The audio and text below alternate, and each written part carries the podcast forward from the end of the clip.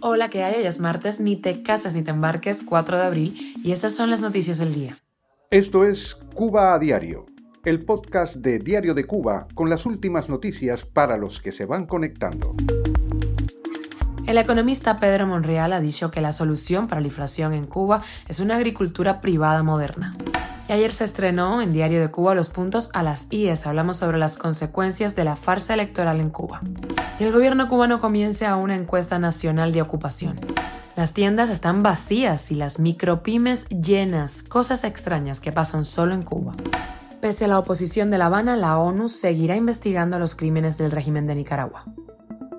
Esto es Cuba a Diario, el podcast noticioso de Diario de Cuba.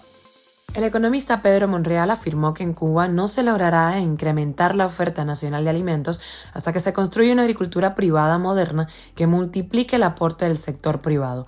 El economista cubano hizo un análisis en Twitter a partir de la reunión que sostuvo Miguel Díaz Canel con el Consejo de Ministros el pasado 31 de marzo. En dicha reunión, el gobernante cubano tuvo que admitir que el incremento de los precios fue el problema más planteado por la población, pero no ofreció detalles sobre las medidas para solucionarlo. Tampoco habló de la desproporción que hay entre los salarios y los precios en Cuba.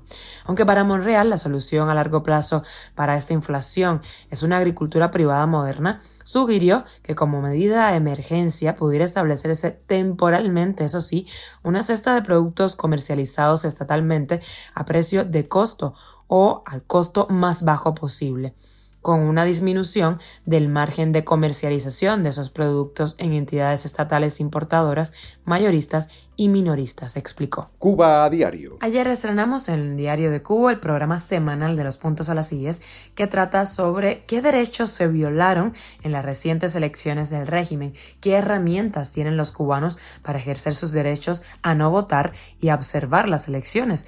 Pues lo analizamos con la activista Carolina Barrero, el jurista Julio Antonio Fernández Estrada y el jefe editorial de Diario 14 y medio, Reinaldo Escobar. Escuchamos algunos de sus comentarios. Aquí se han violado directamente derechos como el de la, de la libertad para decidir si votas o no, porque las personas que son forzadas a votar o que son presionadas, ya esa presión es una presión ilegal, además de injusta y, y ilegítima. Es un proceso que de inicio a fin es ilegítimo. Es ilegítimo porque está bajo el control de un partido político que se nomina a sí mismo y se ratifica a sí mismo, sin ningún tipo de auditoría, ni internacional, ni ciudadano independiente. Los datos y las actas ni siquiera se pueden auditar por parte de los observadores. Los números que dice el CEN es como si viniera Dios a la tierra y dijera, aquí votó tanta gente y ya. Y hay una imagen, una foto, que es la foto que del régimen, y hay otra foto que es la de la realidad. Aquí el fraude ocurre de otra manera.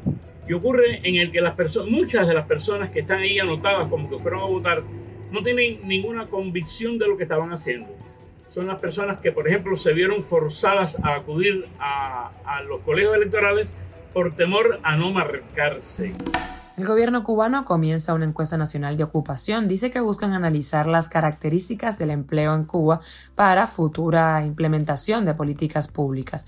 El reporte señala que la encuesta permitirá conocer las magnitudes y estructuras de la población económicamente activa, así como de los ocupados y desocupados. Unas 63.000 viviendas serán incluidas en este proceso, que este año por primera vez utiliza dispositivos móviles para su realización. Recientemente, la socióloga Elaine Acosta recordó en Los Puntos a las IES, el programa semanal de, Diario de Cuba, que en el país hay una población eh, súper envejecida, de hecho, la más envejecida de Latinoamérica, y que las proyecciones indican que para 2050 se ubicará entre los 10 países más envejecidos del mundo.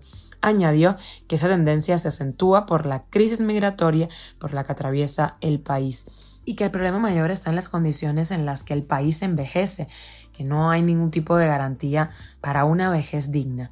Este año Cuba volvió a batir su propio récord al alcanzar el número histórico de nacimientos con 95.000, unos 4.000 menos que en el año 2021. Cuba a diario. Y nos vamos con un artículo de opinión de la periodista de Diario de Cuba, Rafaela Cruz, De las casi 7.000 micropymes existentes en Cuba, menos de 100 son oficialmente estatales, mientras el resto son supuestamente privadas. De estas últimas, unas pocas tienen licencia para hacer importación y venta mayorista a precios minoristas de alimentos en volúmenes difícilmente comprensibles en un país en donde el gobierno asegura mantener el monopolio del comercio exterior para el bienestar del pueblo.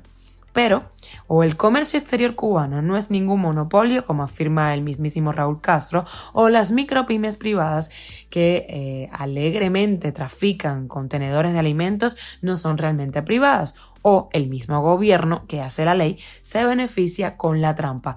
El gobierno permite esas importaciones y ventas de productos de primera necesidad a precios de mercado negro, lo que dispara la inflación y agota los pocos dólares que hay en circulación.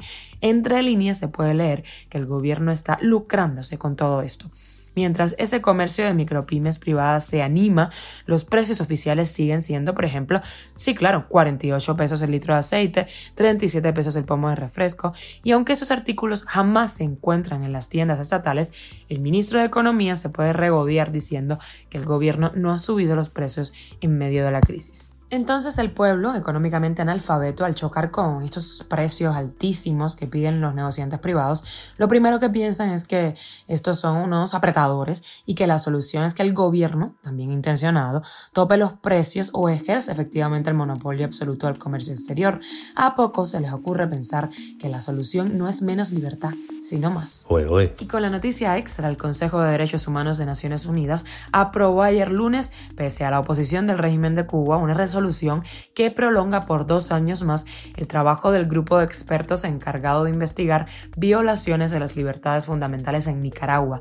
La resolución del Consejo de Derechos Humanos de Naciones Unidas, que tuvo que ser votada por petición de la delegación cubana, se aprobó con 21 votos a favor, 5 en contra, los de China, Cuba, Eritrea, Argelia y Vietnam, los buenos del, del mundo, ¿no? Y 21 abstenciones y prorroga por dos años más las investigaciones de un grupo de expertos sobre esta violación de libertades en ese país.